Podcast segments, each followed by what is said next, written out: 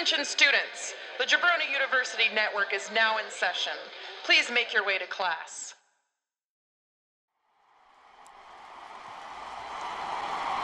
And he's got an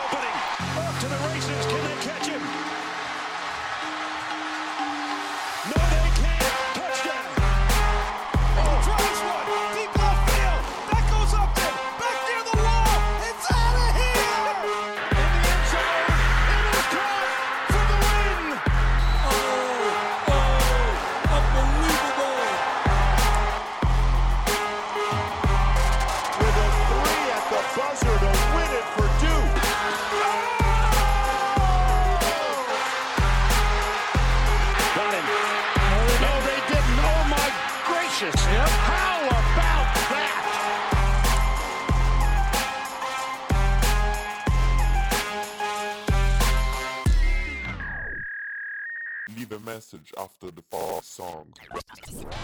Hey, what's up, everybody? This is G from Jabroni Sports Talk, the newest show on Jabroni U Podcast Network.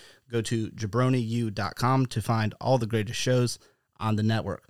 On today's debut episode, we have a very awesome guest, James Price, JP, former wide receiver, Wyoming football, and current head, uh, wide receiver coach, sorry, at IMG Academy here at Bradenton, Florida. Yes, sir. Yes, sir. Thanks for having me. No, thank you for coming. I appreciate it. Uh, JP, if you want, let's just jump right into it. Tell us how you uh, tell your your come up. All right. Um, I'm originally from Camas, Washington, um, which is a small town uh, just north of Portland, Oregon. Um, so it's about three hours south of Seattle. Um, so grew up kind of on the West Coast, born in California, um, and I played a lot of sports my whole life. You know, that's kind of how I ended up playing football, and that was when I kind of narrowed it down to just basketball and football. And I wanted to focus on football because I felt like I had more opportunities to, you know, go to the next level and hopefully go on, you know, God willing to change the generations for years to come because you know I wanted to play in the NFL and all that. So I was like, sure, let's just stick to football. Um, so got all the accolades and all that, but was, uh, in, my opinion, under recruited. But um, I was very blessed to have, you know, opportunities and offers to go play in college level, and that was how I got to University of Wyoming.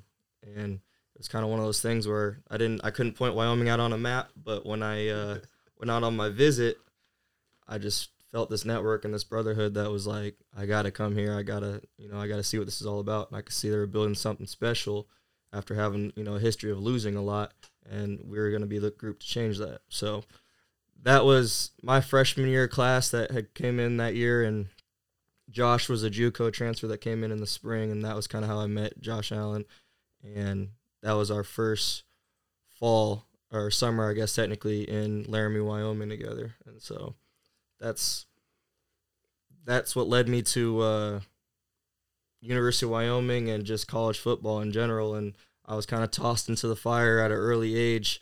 You know, 2015, I believe, was um, we went two and ten, and and you know, Josh wasn't even a thought of playing at this time, and we had so many young guys and almost a whole whole freshman receiving corps starting after you know two older guys had gotten injured, and it was it was a tough season, but like we kind of molded through it and worked our way to you know a really successful future, and you know put ourselves in a position to have some changes. You know, made some coaching staff changes, made some personnel adjustments. Everyone kind of got bigger, stronger, faster, and all that, and you know we kind of turned it around. And at the end of that two and ten season was when Josh had made his debut after some injuries, and I don't even know what the stats were. He was like four for six or something, and was like just running all over the place, scrambling and making plays and keeping drives alive.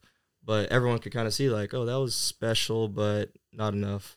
Right. Um, and we we lost like a FCS team, so um, yeah, and defense struggled that year. But there was a lot that just happened that season, and so we kind of grew from that, and we went on to have a lot of success. You know, in the 2016 and 2017 uh, with Josh kind of being the the heir to the throne. You know, he, once he got his chance and opportunity to blossom after an injury, um, with a broken collarbone. He came back bigger and stronger, and he kind of had like a new gear in his arm, and that was That's where the cannon.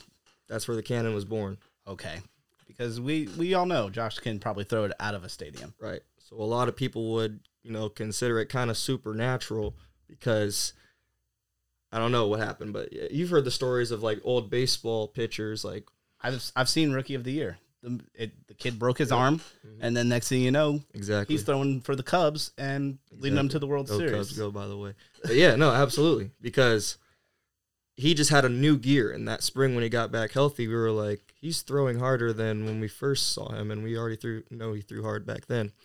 So that was when his story kind of started to blossom, and you know we were we were good friends. I lived in the apartment right above him, and you know we had a big group of you know five, six, seven, eight of us that were were all close, and um, that was when you know Josh Allen started to become Josh Allen and not just Josh, Right. right? So, um, but yeah, no, we had a lot of good times in, in Laramie, Wyoming, and So there are good times to have There- in Wyoming, is what you're telling me. there are there are good times to have, and And you don't have to be Josh Allen or on the You don't have- Wyoming football no. team. No, no, no, Good to know. Absolutely not. Okay, I could use that as a that's the big thing is the the fan support in Wyoming is unbelievable. You know, and I attribute that a lot to the football program and our parents and our support staff because they do a great job of, you know, controlling the narrative in the media and it's always very positive.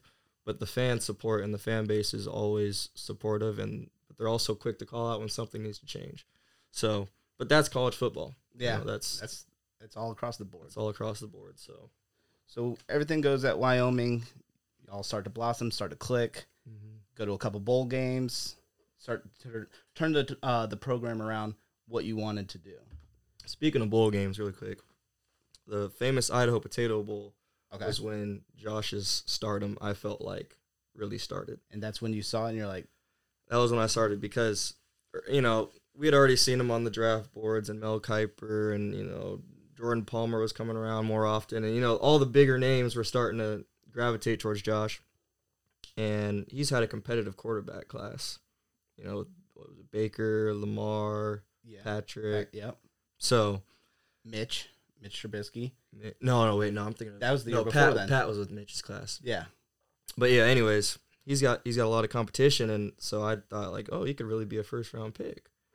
And he was bouncing back off of injury again. He had a sprained AC joint, I think, and everyone was like, oh, he won't play in the famous Idaho Potato Bowl in Boise against Central Michigan. When the draft, you know, he's got to prepare for the draft, and he's coming off a shoulder injury to his throwing arm. And I'm just like, okay. I keep telling people like, you don't know Josh, but all right. Because I, I I know Josh and he's a tough kid from Firebaugh, California. He's gonna do anything to play in that game. Because we you know promised to each other in 2015 that we were gonna go on win championships and do something great. And you know we fell short in the Mountain West Championship, but that was the first time we had won the division. And you know we ended up going on to the Potato Bowl and, and winning that in a dominant fashion. The defense forced, I think, seven, eight turnovers. So, and there's a lot of great stories that go with that that bowl trip, though. And so that was when I really saw Josh's stardom start to blossom, though. what was it like playing on that blue turf? Is it as cool as everybody thinks? Absolutely horrible.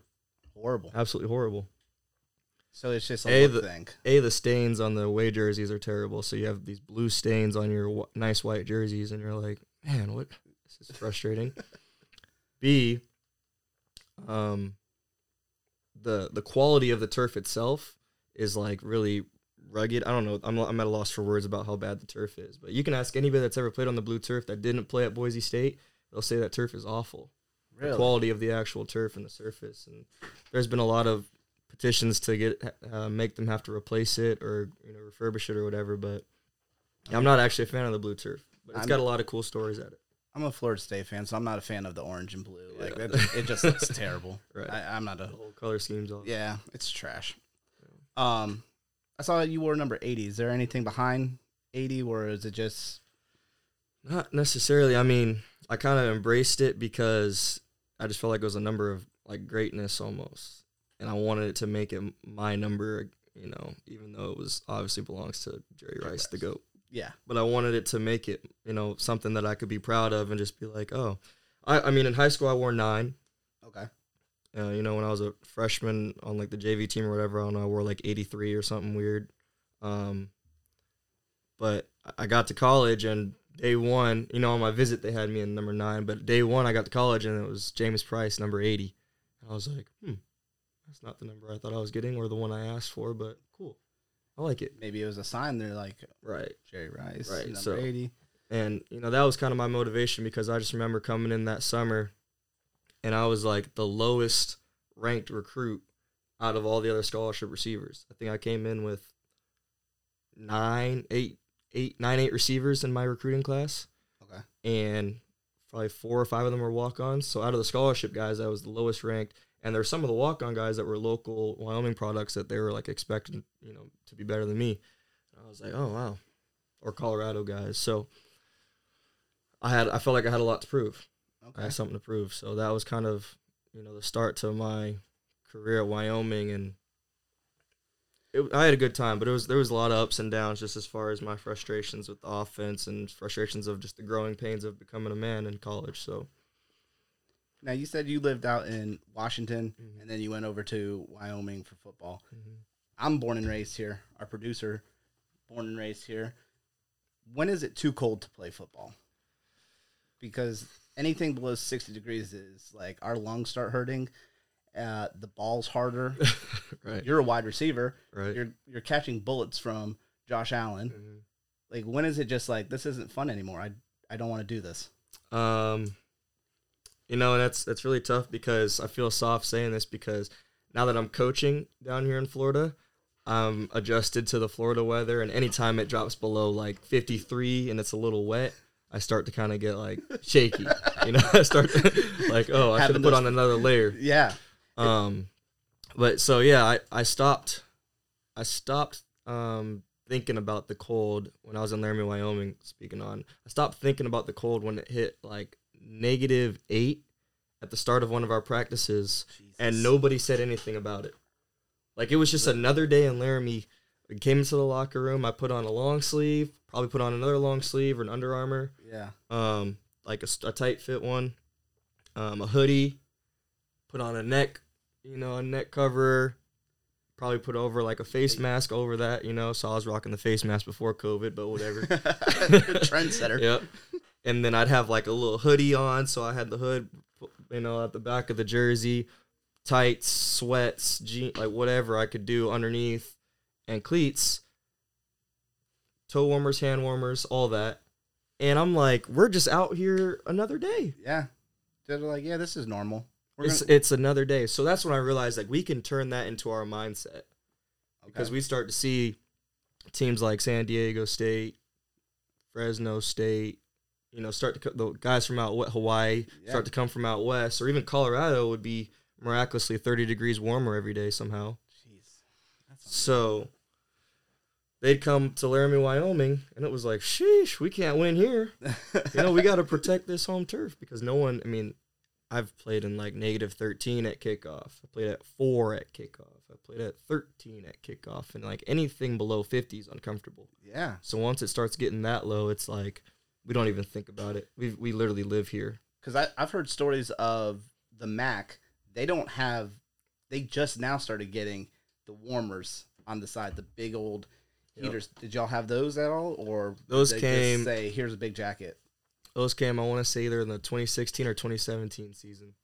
Um, and I don't even know when it happened. Like one summer, we were out there just training, running, grinding like we always do. And then, you know, it got to August, September time, and we're starting to play football. And I sit down on the bench, and it's like a heated, warmer, warm bench, and it's got the furnace blowing out, you know, hot air. And I'm just like, oh, we upgraded. We you know, shout, you know, shout out to Cowboy Joe Club or the Boosters or whatever. But we upgraded, you know, and that's that's what we wanted is is to you know have more resources and to build up University of Wyoming so that we can continue to build the legacy of this program and you know really leave our mark there. So that you know I, we tried, we we did our best. You know, speaking collectively of of all the guys that I played with, we always put forth our best effort through injuries, through you know different outcomes that just didn't go our way, and officiating, all you know, whoever you want to blame. But, Right. um, I, I had a really good experience at University of Wyoming as far as you know being a student athlete. Nice. Do you have a? Was there any pregame rituals that you do? Like, do you have to listen to a playlist? Do you have to eat something? I'm a big music guy, so I, I mean I listen to a lot of different artists, but like my pre my pregame playlist I usually save for more upbeat, you know, hip hop rap. Okay. Um, if I'm trying to just kind of focus, you know, I'll slow it down with the R and B and smoother stuff, or I might even go oldies. But I really just listen to music. I like to go out and play catch a little bit just to kind of get my hands warmed up because it's going to be a long night for them. You know, pretty much every night it's a home game.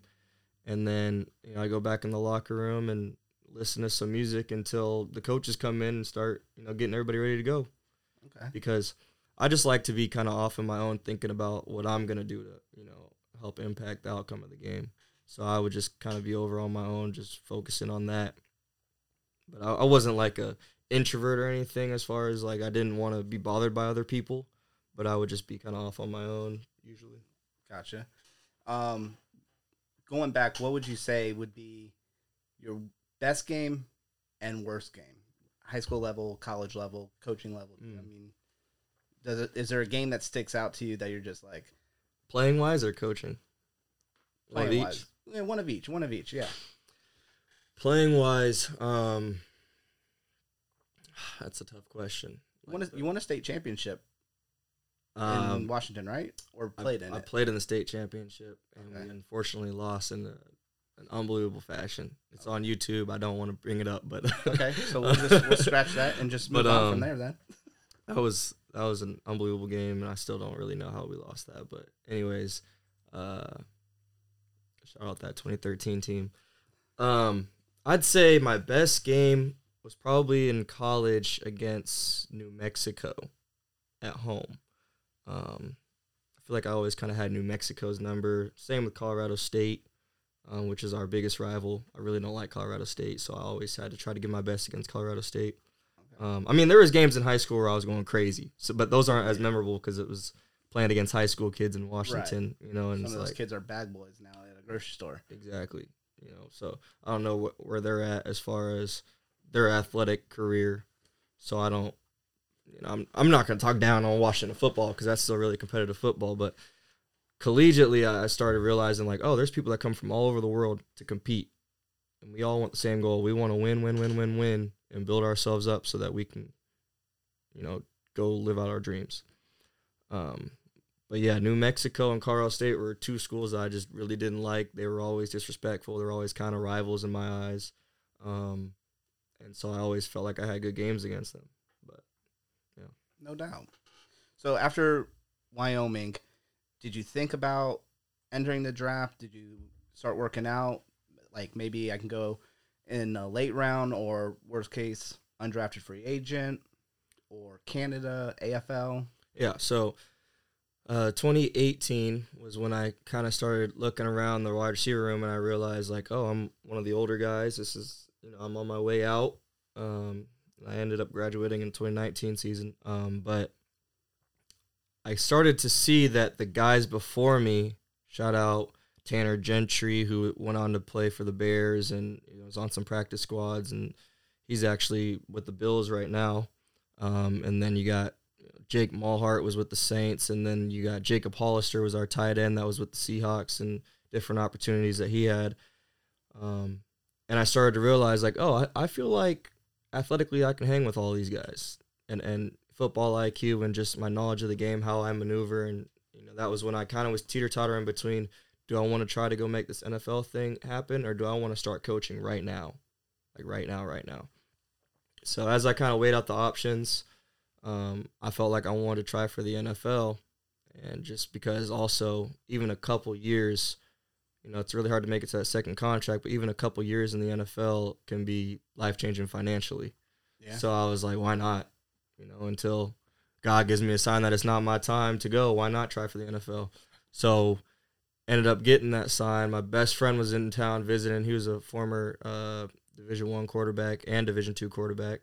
Um, and he was he was in town visiting, and we are just doing routes on air. I'm still preparing for the for the combine, or not combine, but the pro day, and um, I'm running like a 10 yard speed out, and I end up breaking my foot. Jeez. and I, I think we're six weeks out from pro day. And I, I break my foot, and I'm just like, oh man, think I rolled my ankle. And he's like, oh okay, kind of take it easy, just run like a fade, and we'll get out of here. So I run a full speed like seam route, and my foot just basically ends up just like snapping with every step, and I'm like, bro, it's not feeling right. So that was kind of the end of my playing career. Like that seam route was, and I caught it. That seam route was the last ball I ever caught, really. You know, as far as like still trying to live out the dream. So happened to be with like my childhood like best friend in Laramie, Wyoming. You know, as he was visiting me. So um, it really came full circle, and I guess I got my sign that I was like, you know, maybe I'm not meant to be going to the NFL. And once I started to rehab it and get healed up, it just never was the same. I couldn't run the same. I couldn't plant on it like I used to, and I was recovering in Laramie, Wyoming, so it was cold every day. It was hard on my bones, and you know, so um, it was tough. But I moved on, Yeah. you know, and I said, well, coaching was something I was interested in anyways, and you know, I kind of got reconnected with the staff down at IMG Academy, and my parents were living in Bradenton at the time Okay. um, or over in Lakewood Ranch, and so it was it was meant to be for me to start my coaching career, and that's been you know a really good smooth operation for me. Okay, so you go from Wyoming, you come out here to IMG. Now, do you coach on the the national team or the Varsity team. Okay, so the varsity team does local stuff around here Mm-hmm. or and then you have another team that plays over in New Jersey, they go out Right, right. west, they travel. So we have three teams. So our national yeah our national team um, is comprised of mostly guys that have anywhere from uh, I want to say five to twenty five Division One offers, usually Power Five offers um, at every position, and they travel. They play a national schedule, and shouts out to them. They just won the national championship um, by two different media outlets, and um, the varsity program plays a three A through four A uh, Florida football schedule. Um, typically an independent schedule just because we're not a part of the FHSAA. But that's the team that I coach on. So I'm the wide receivers coach, tight ends coach, and special teams coordinator for that team. And um, we just played in the first state playoffs in IMG history and lost in the semis to American Collegiate. They we had a lot of injuries. We played without 13 guys because of COVID, and it was you know was whatever happens happens. But you know I'm still proud of that team. And then we have our postgraduate team as our third team, and so that's for our students who want to have that college preparatory year but don't want to be enrolled in college and you know have their clock start. They can come to our post grad team, um, and that's been a really competitive program. This is their second year starting up this spring, um, but I'm excited to see where that program takes off. So what what's it like coaching these kids that come in that have D1 offers that I mean there's probably 16 17 years old. Their heads are mm-hmm. can't fit into the weight room mm-hmm. because they're like, "Hey, I can, I'm going to be the next Devontae or I'm going to Alabama, I'm going here." Right. How do you bring those kids back down to earth? Well, if you, we we say like if you're not coaching it, you're allowing it, right? So we try to coach them up on so much stuff outside of just football. You know, just like be, being a young man, being accountable, being responsible, how you talk to women, how you talk to people of authority, you know, how you talk to, um, you know, people who maybe don't have as much as you. So we we always have those talks of accountability and the you know athletic personal development, and that's a daily thing, really. I mean, I feel like we're really building you know men of character. We talk about having five star character at IMG, and I see it happen because the relationships are being built every single day, and you have the facilities, and you have the resources, and you have the coaching. So, you know, we have no excuse not to win every year Right. right? So I'm just really blessed to be there. But that's how we hold them accountable for one another. Is we say like we all have the same goal. We want to win as much as we can and go play as, at the highest level that you can and be the best version of yourself you can be. So you know the kids get that, and that's where our hashtag the brotherhood. They get it. They get the brotherhood because it's really hard to leave home, come to IMG, and you know everybody has to be on the same page, have the same goal. So that's why I love IMG because there's there's no place like it in the entire world really, and so that's why I, I gravitate to that. What's it like recruiting there? Like, how do you? it- Because to me, it, I've grown up here. I know what IMG is. I know what they offer. Mm-hmm. Is it easy to sell a kid on, hey, leaving your home here, coming here because you get this, or do you have other high schools that are equivalent to IMG that you're competing with? recruiting to IMG has um, a lot of different facets to it because you, you got to think we have some of our kids that are on the national team that are going to have uh, more needs based financial aid than others. And, you know, they're easy. You just go on, try to find the top players in the country, ask them if they want to be a part of the Brotherhood straight up because they know what IMG is about. And if they want to come out on a tour, they can, they come out and they see what it's about. But um, those are the easy ones to recruit. We go find the top guys, ask them, and the, the top five that say, "Yeah, I'm coming for that position group." Cool, take them. The varsity program and the postgraduate program has to be very specific about who we're recruiting, so that takes more effort because you know there's a cost to everything. Um, but that takes more effort to recruit some of the kids for that program just because they're not always local talent. They don't always see what IMG is every day as they're going to their other local high school. So we have to kind of bring these kids from other places um, with a heavy cost to them and their family. And so, but we always try to find the right people and the right people of character that are going to fit in with our with our you know our culture. No doubt. And I've made it down to a couple games to see IMG play. Um, what big coach from a program have you seen that come down? Because I got a chance. I met All of them. I met Jim Harbaugh. I took a picture Mhm. with him. I pretty sure we're friends. I'm not hundred percent sure, but he shook my hand and was like, "It was nice meeting you." So I was like, "Yeah, we're friends." I think. um, Coach Saban, Yep. or who does that? Does Coach Saban himself come, or does he send people? Everybody. Everybody. I mean, we have like, and I don't know, I, we don't have like a photo department, but if we had a photo department that could compile all the social media photos that IMG football program has ever put out, you'd find every single Division One coach, most D twos, and a lot of D threes coaches have been on our sidelines, been to a spring practice, been here for a workshop or a seminar, stayed at the hotel, been here to recruit for seven on something. So it's it's really as far as the network and the brotherhood they talk about, it's eye opening. It's eye opening to a lot of grown adults. Like we have, we have the, the uh, uh, so many big names on staff and so many big names that'll just come on a visit to see what IMG is about, and they're always blown away because they're like, "Wait a minute, this is a high school." It's a college, basically. Like I've seen it, and I'm just like, Yeah. these kids get to work out here. Like, man, they're lucky. They're so good. But Saban, Kiffin, Harbaugh, Shaw, anybody, Chip Kelly, all of them. what was what was Coach Saban like? Did, you get a chance to be like, "Hey, Coach," or Mm-mm. no? That that's probably like that's that's the president. You can't just walk right up to him and be like, "Hey." Nope. He probably was business. Just We had the whole 49ers had practice on our varsity practice field for a whole week before they played, you know, New Orleans or Atlanta, one of the two. And so, yeah, no, it was. I see them every day, not every day, I should say, but in the springtime without COVID, typically every day they'll be there shaking hands, you know, recruiting kids, trying to get the top talent to come to their program. So everything's going good at IMG. You got the kids. Um, what is your take on wide receivers today, like in the league? Who would you say? Because everyone always wants to argue. You know, they're like, it's Julio, it's you know, it's this guy, it's Davante Adams, it's DeAndre. I personally, I like DeAndre.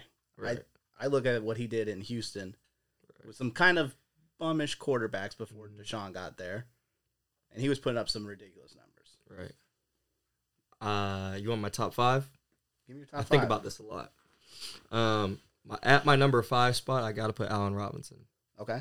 Um, I'm a Bears fan as well as a Bills fan, so I got my NFC and my AFC team. But I think Allen Robinson for what he does, and I just saw the little graphic on the internet yesterday. I think it was that he had the most targets with only one drop, Oof. and had like a couple or 10, 12 more than Davante Adams, who was number two. And so, Allen Robinson production wise, and I, I, I like Mitch Trubisky, but I mean it's Mitch It's Trubisky. Mitch. I mean, he was named the Nick Most Valuable Player on Nickelodeon when they Right. broadcast that game. So That's I mean, yeah. well, Yeah. Patrick So- Mahomes doesn't have a Nick MVP. Yes, Neither does Josh. Sorry, That's- Josh. that's facts. That's facts. But um, He's one of and the youngest, the only is. one. And production wise, I mean, he's he's not as bad as people think for his age. I was seeing an edit again that was his numbers are like comparable to Aaron Rodgers for what his he did at that age. So there's room for improvement. But at the same time, I, I would take Deshaun Watson over him probably. Yeah, You know, and we also got to think it's not Mitch's fault. Like the Right. Bears traded up. Mhm. You know, they picked him at number two. It wasn't like Mitch was like, "I'm going number two, and that's it. And it just so happened to have Patrick Mahomes and Deshaun Watson behind him. right? So he was dealt kind of a rough card. Yeah, a lot of people missed on Mahomes too. Yeah. But um, So number five, Allen Robinson. yeah, number five now, Allen Robinson. Number four, everybody's healthy. I'll probably go and looking at production wise, I'll probably slide Julio down to four. Okay. Here's why: he could still change the outcome of a game any any game that he's in. I don't care who's playing at quarterback. I look at him as a big body. I mean, he makes some. Yeah. I mean, but And he's what thirty, whatever he is, he can still run. He can still blaze. yeah, So I, yeah, I guess I'm a He's hater. got the though. hands. He's a deep threat. He can run every route. He's a leader. He, I mean, he has good attitude. Everything. Take that all in consideration. And then I think you're really going to be surprised by my top three, but I hope you agree. Okay. Number three is Diggs. I like Diggs. I like Diggs in Minnesota. Yep. What he did out there, Diggs in Minnesota to me was top seven, eight, nine. And then now what he does, like, now what he's doing, oh my goodness. it's ridiculous. And a lot of it's attributed to Josh because he knows hey, he's a killer. exactly. Give it to him. Yep. pass on the ball. Um, but I mean, you've seen Cole Beasley's production go way up, way, way, way up. Um, missed Smoke Brown a little bit this year, but he'll be back healthier uh, next season. And then you know Gabe Davis and a lot of those other receivers are stepping up for Buffalo. But so I mean, attribute a lot of it to Josh, but I think Diggs is in that three slot just because he is absolutely routing people. He's got run after catch. He's a leader. He's a positive member, Yeah. and they play in Buffalo. Yeah. I've no, I've no, I've been to the I've been to Niagara Falls. Yep. That's really all I've done. Mhm. I hear the stories from former players. Mhm. Um, other than that, no, I don't really. Unless it's summertime, that's probably when I'll go. But Mhm. other than that, it sounds pretty cold and That- uh, but that's been Josh's whole story. Laramie, Wyoming, To Buffalo, like Firebaugh, California, 45 miles outside of Fresno. Where?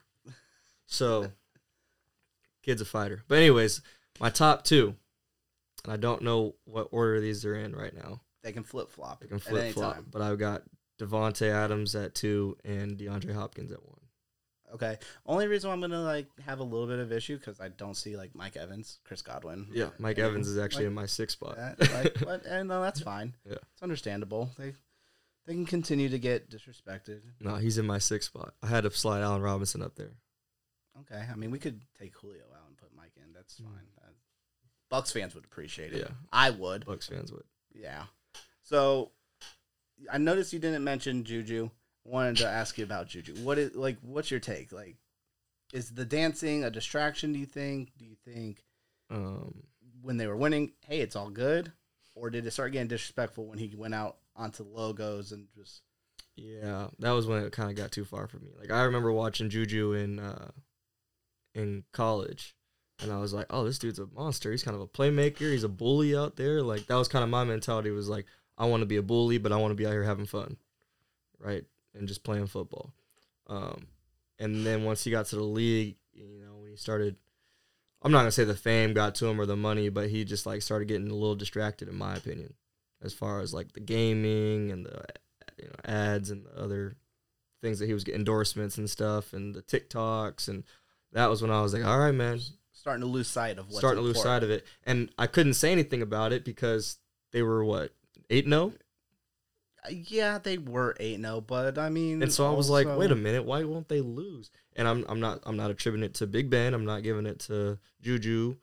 You know, Claypool held it down, but uh, the defense did an unbelievable job. And Mike Tomlin just making sure everyone else was focused. bad teams that they played. Bad teams that they played, they still had a run game early on. Yep. So that was when I started to realize, like, oh, this is about to spiral down quickly for Juju and them. hmm And Big Ben, you know, his shoulder was hurting him, and oh, now my ankle's bothering me, and oh, I'm gonna sit out a game. Big Ben's starting to, you know, trend down. So that was when I knew, and that was when Juju's dancing and on the logos and stuff was starting to, you know, get to its peak. Yeah. So I was like, oh, this is. I'm still trying to learn the Corvette. Yeah. I'm not good at TikTok. it. I don't TikTok. Yeah, no, I I don't either, but I'm like, I might need to bust this out one time at a party. Yeah, no, maybe. but yeah, Um, okay, so we've talked we talked about your current players. You said in the previous podcast, like Jerry Rice, already mentioned Goat. So is that who you're going with? That's greatest of all time. um, I got a tie. It's a one A one B situation, kind of like Michael Jordan and LeBron for me. Um, Okay. but I got a tie for the go to football Hold on, timeout. receiver. Sorry, you said a one A one B like Here Michael. Jordan and LeBron. Correct. No one can see this right now. I can and our producer, but you're wearing a Kobe Bryant jersey. Lower Merion High School, Oh, Kobe Bryant. I am. Um, so really, one A, one B should be Michael Jordan, Kobe Bryant. LeBron is very good. I don't take anything away, but I, d- I didn't take that in consideration. It was a little disrespectful. And, Yeah. and rest in peace to Kobe. Um, that's when 2020 turned downhill. yeah, that did. That did kind of spiral downhill. A lot of bad things happened last year, but Kobe died at the beginning of the year to kick it off. Yeah. I was in Italy when that happened too. I bet they went nuts over that because he was popular over there. Yep. He was popular all over. He's from there. He lived there. Yeah, I mean, So yeah, it was sorry. that was a We- little disrespectful on We, my end. we You're can right. we can go back to your one A, one B for wide receivers, but I just wanted I- to. yeah, yeah, yeah. Just wanted That's that's something to point out to the audience. Um, I would say one A and one B is a tie between Jerry Rice and Randy Moss. Okay, I'm happy about that. Okay. My wife's going to be happy to hear that. Okay, Very big Randy Moss fan. awesome. She loves him. hmm I think just because probably we watched Ran You, the 30 for 30. Yep. She was like, that's kind of funny. Respect. She liked the, I'm going to lose all this because of a joint. And she thought that was hilarious. And I think that's what made her fall in love with him. I don't know, but she's a very big Randy Moss fan. Yeah. No, I, I love showing film of him. And sometimes I'll show it to the kids and they're like, I can't even coach off of it because it's like he's faster than you Yeah. and stronger and taller and has better hands and you know Yeah. and even some of the the top national receivers that we have come in I'm like you guys can't do what Randy does but I can coach you you know how he's how he's working that release or how he's getting open so I got to see if I can find it because it's just, it's one of those stats that you're just like, that's never going to happen right again. Uh, Thanksgiving Day, Randy Moss. Let's see. Uh, what was it?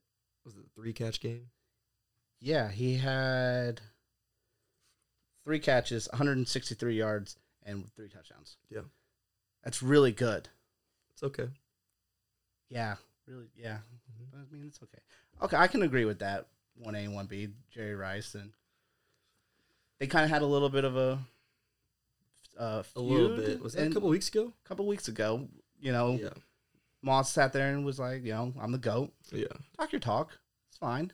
and Jerry was just like being the old head like, Like, oh I got six I got I got rings Yeah. and stats and who, who got Moss or you Right. got Moss and it's a good play on Jerry. I like it, Mhm. but I mean, kids aren't out here saying, "Oh, you got Rice, right you got Moss." Is Rice will give you like 13 catches for 178 yards, and Right. touchdowns, and Randy's like, I'll give you three catches. yeah, I, I can do that Yeah. in my sleep.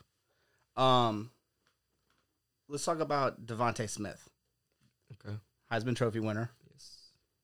best college football p- wide receiver, electric. Absolutely. I'm, my biasness is going to come in. People seem to forget about Peter Warrick. Like Mhm. he was good. The reason I wore number nine in high school. Number okay. Mm-hmm. LeBron also said he played high school football. He wore nine because of Peter Warrick. Oh, I mean, I didn't know that. I might have made that up. I don't. I don't know. it might be. It sounded good. Like I I, might have made that up. I don't know. There's a tweet out there. I think. I'm gonna. I'm positive that he said it, and I'm gonna go with it. I'm gonna stand by my statement that LeBron wore number nine in high school because of Peter Warrick. We're from Bradenton. Mm-hmm. Pete went to Southeast here. Yep. So obviously, and then he went to Florida State. So of course, we're going to be biased. But DeVonta Smith, obviously an electric player, won the Heisman first time since '91 as a wide receiver. Mm-hmm. What do you think of him in the NFL? Do you think he translates well to the NFL? Because as he said in his speech, doesn't matter how small or not strong, you can still do it if you put your mind to it. Yeah. Is that going to work? I really hope so. You know, and there's there's success stories of people that are his size, obviously throughout the history of the NFL, um, past and present. You know, and there's some guys that have health concerns because when you're that small, you're more susceptible to get injured. Um, but I think guys with that body type that are still electric as far as their playmaking ability and their speed, because speed's the biggest differentiating factor in football, in my opinion. Their speed can take them to that next level. Now there are guys that have more quickness than speed, like a Tavon Austin, which respect to him, he's one of the greatest college football players I've ever seen. I saw him on God knows what team in the playoffs or something, Christmas Day or Thanksgiving Day. I was like, is that Tavon Austin? He's still in the league. Good for him, because you know I thought he was lost in the system. Yeah. Never made it. Couldn't help on special teams, anything. I think he was in Dallas for a while. So I think DeVonta Smith is just electric enough, and he runs great routes. He's got great mobility and flexibility. He's got great top end speed. He's got great hands. So I think he's got the ability to be a playmaker, f- you know, for whoever takes him in the draft. I wish nothing but the best for him. Yeah. He's electric. He was fun to watch. You know, I think he's. I looked back at that. Um, they put out a stat on Twitter the other day of like that signing class, and it's just like ridiculous to see like how Alabama does it. Unbelievable. They, you know, it's just they're probably gonna have six first round draft picks go in this round, and then last year had, you know, three or four. It's, man, And they Can't- keep reloading every Yeah. single year. Ja'Cory Brooks, shout out Ja'Cory, C7 from IMG Academy. it's gonna be a problem. Freshman year. Let's see what happens. You know, he, he might come in and compete. They they load talent every single year. And Do- that class was unbelievable. What do you think of the people that say Alabama's bad for college football? I don't talk to those people. Right. that's, that's that's dumb. Like Yeah. you, That's the same people saying that IMG is bad for or for high school football. it, they make everyone better. Mhm. Strive to be better at least. You know, if if anyone should be upset, it should be maybe like the Clemson's and the Ohio States. Yeah. Those should be the teams that's like, damn it, you know, Clemson's had their luck with Alabama here Mm-hmm.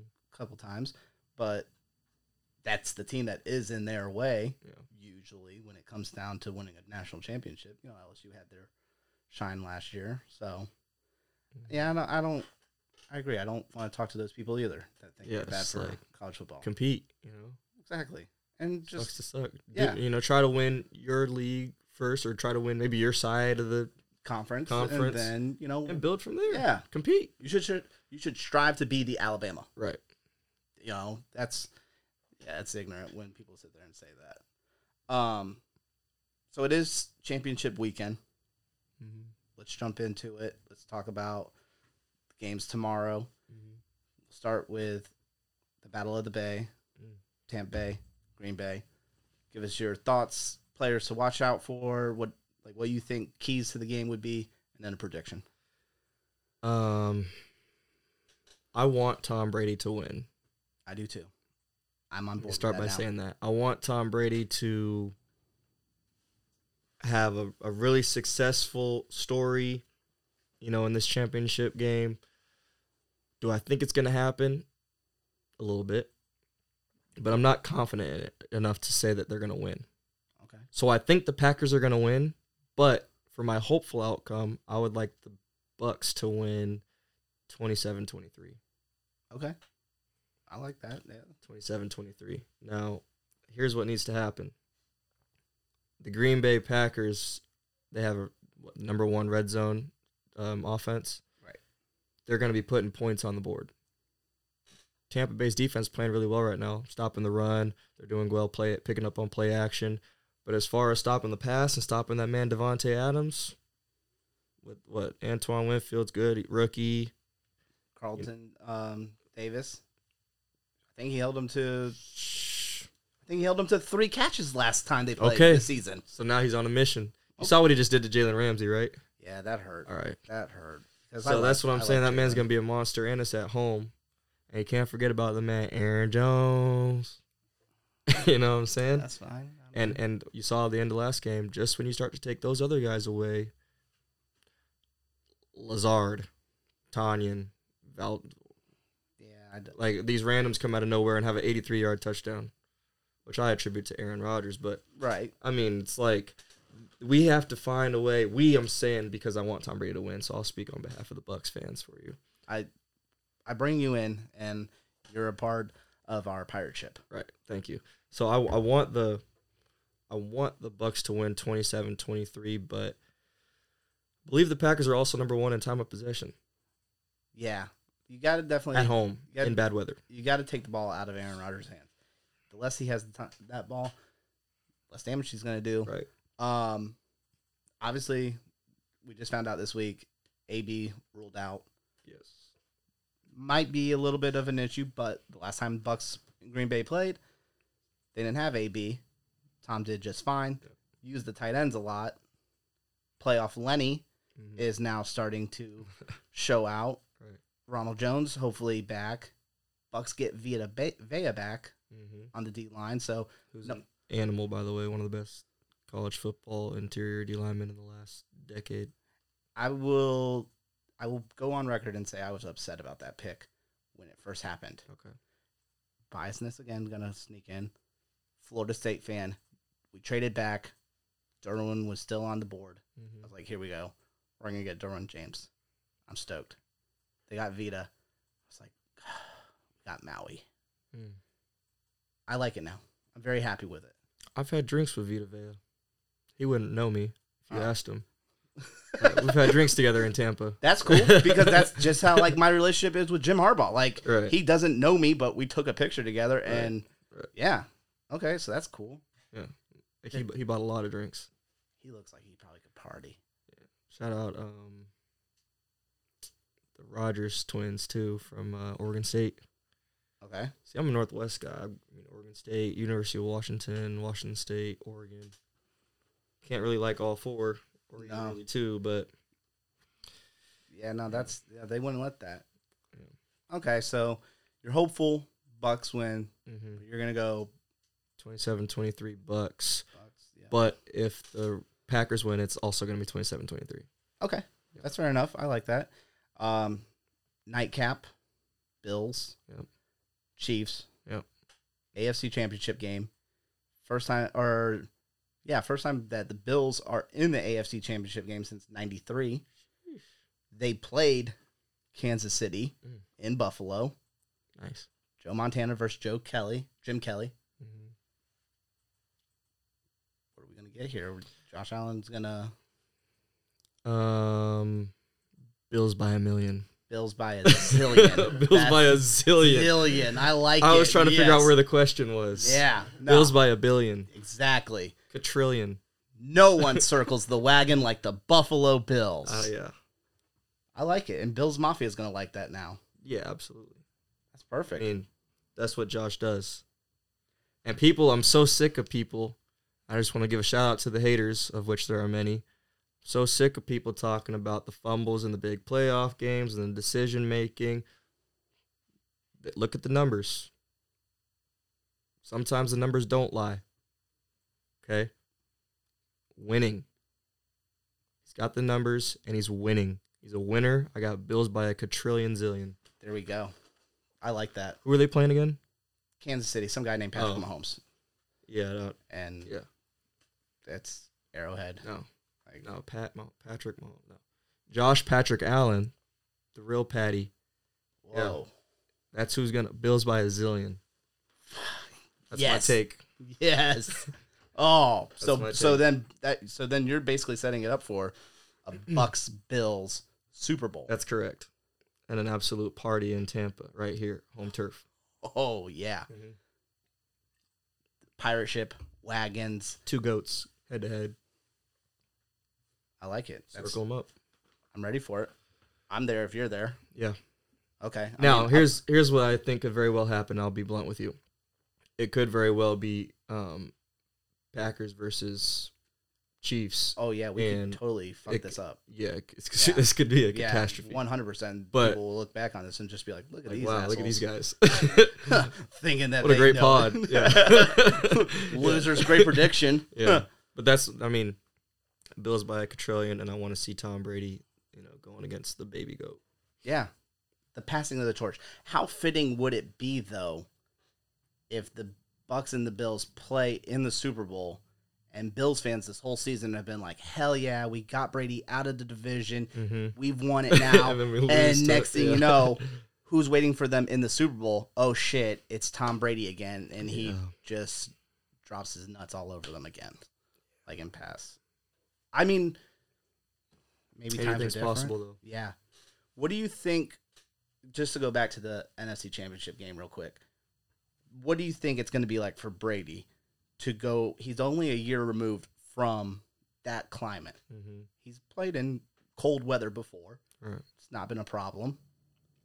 But he's been a, down Thrives here a it. year, thrives in it. I mean, this is playoff time. Brady also, Yeah. like he knows what time it is. It's go time. Is that going to have any effect on him? You think? Absolutely not. He's the goat. Put that on record not. too. But yeah, well, I mean, uh, Joe Montana's right there too. But put that on record. yeah, Tom Brady is the GOAT. Peyton Manning might be the best regular season quarterback of all time. I don't know if Peyton's my top four. okay. Rivers retired this week. What do you think of that? Is Hall of Fame? Who cares? Okay, yeah. I mean, I'm happy for him. He's gonna go take care of his 36 kids and have a good life. I did hear he's coming after uh Cromartie's record. He's trying to match him Oh. for kid kid for Cromartie kid. got 11. Cromartie, I think, has 14. What? I want to say 14. That also could be wrong. I could be wrong about a lot of things that I've just said It's today. okay.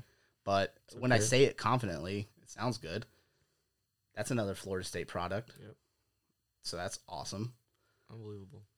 Um, real quick, last thing. So okay, Bucks Bills Super Bowl. That's what we're run, running with. Uh, last thing I want to ask you. August third, two thousand sixteen. August 3rd, two thousand sixteen. Don't know if it rings a bell to you. If it anything. August 3rd, 2016. I probably sent some wild DMs that day. What happened that day? I mean, I I don't know about a August DM. 3rd, 2016. I got a tweet that says the most important thing is Oh. keeping the most important thing, the most important thing. Mhm. JP, what's the most important thing? Whatever the most important thing is to you at that time in life. It could be anything. It's all your perspective. I thought you were about to hit me with something crazy like a hey, yeah. So I was actually that- seeing a girl back in 2016, No. and uh, no. So the most important thing, and was that a that a quote from you, or is that a Do you have the timestamp on that? Like, because I don't, I don't know if that's like a coming home from the um a downtown oh kind of thing, and I was in my feelings, maybe listening to too much Weeknd, Drake? Drake, That sounds like a Drake Tory thing. Lane, something like that, Yeah. or if that was like in the middle of the day at noon, and I was just like really passionate about my schoolwork that day, and I was like, heck yeah, man! I, Yes. Um. most important thing is staying focused in life, Let's see. like a nerd. Yeah, 12:27 a.m. So it was Yeah, that's slide on the late night. yeah, Yeah. yeah. A couple of drinks, Couple- little, little couple schlizzy, hundred, yeah. couple hundred. No doubt. Well, JP, I appreciate you coming on. Um, Appreciate you having me. debut podcast, so you are the first guest, and you know what they say about I your know. first. You never forget your first. Never. That's pretty awesome. so now you're more than welcome to come back on anytime if you want to just shoot the shit, or if you got some hot takes that you want to spill. Appreciate it. Disrespect Kobe some more, I guess. I don't know. but no, definitely appreciate you coming on, and thank you to everyone listening. And we will catch you next time.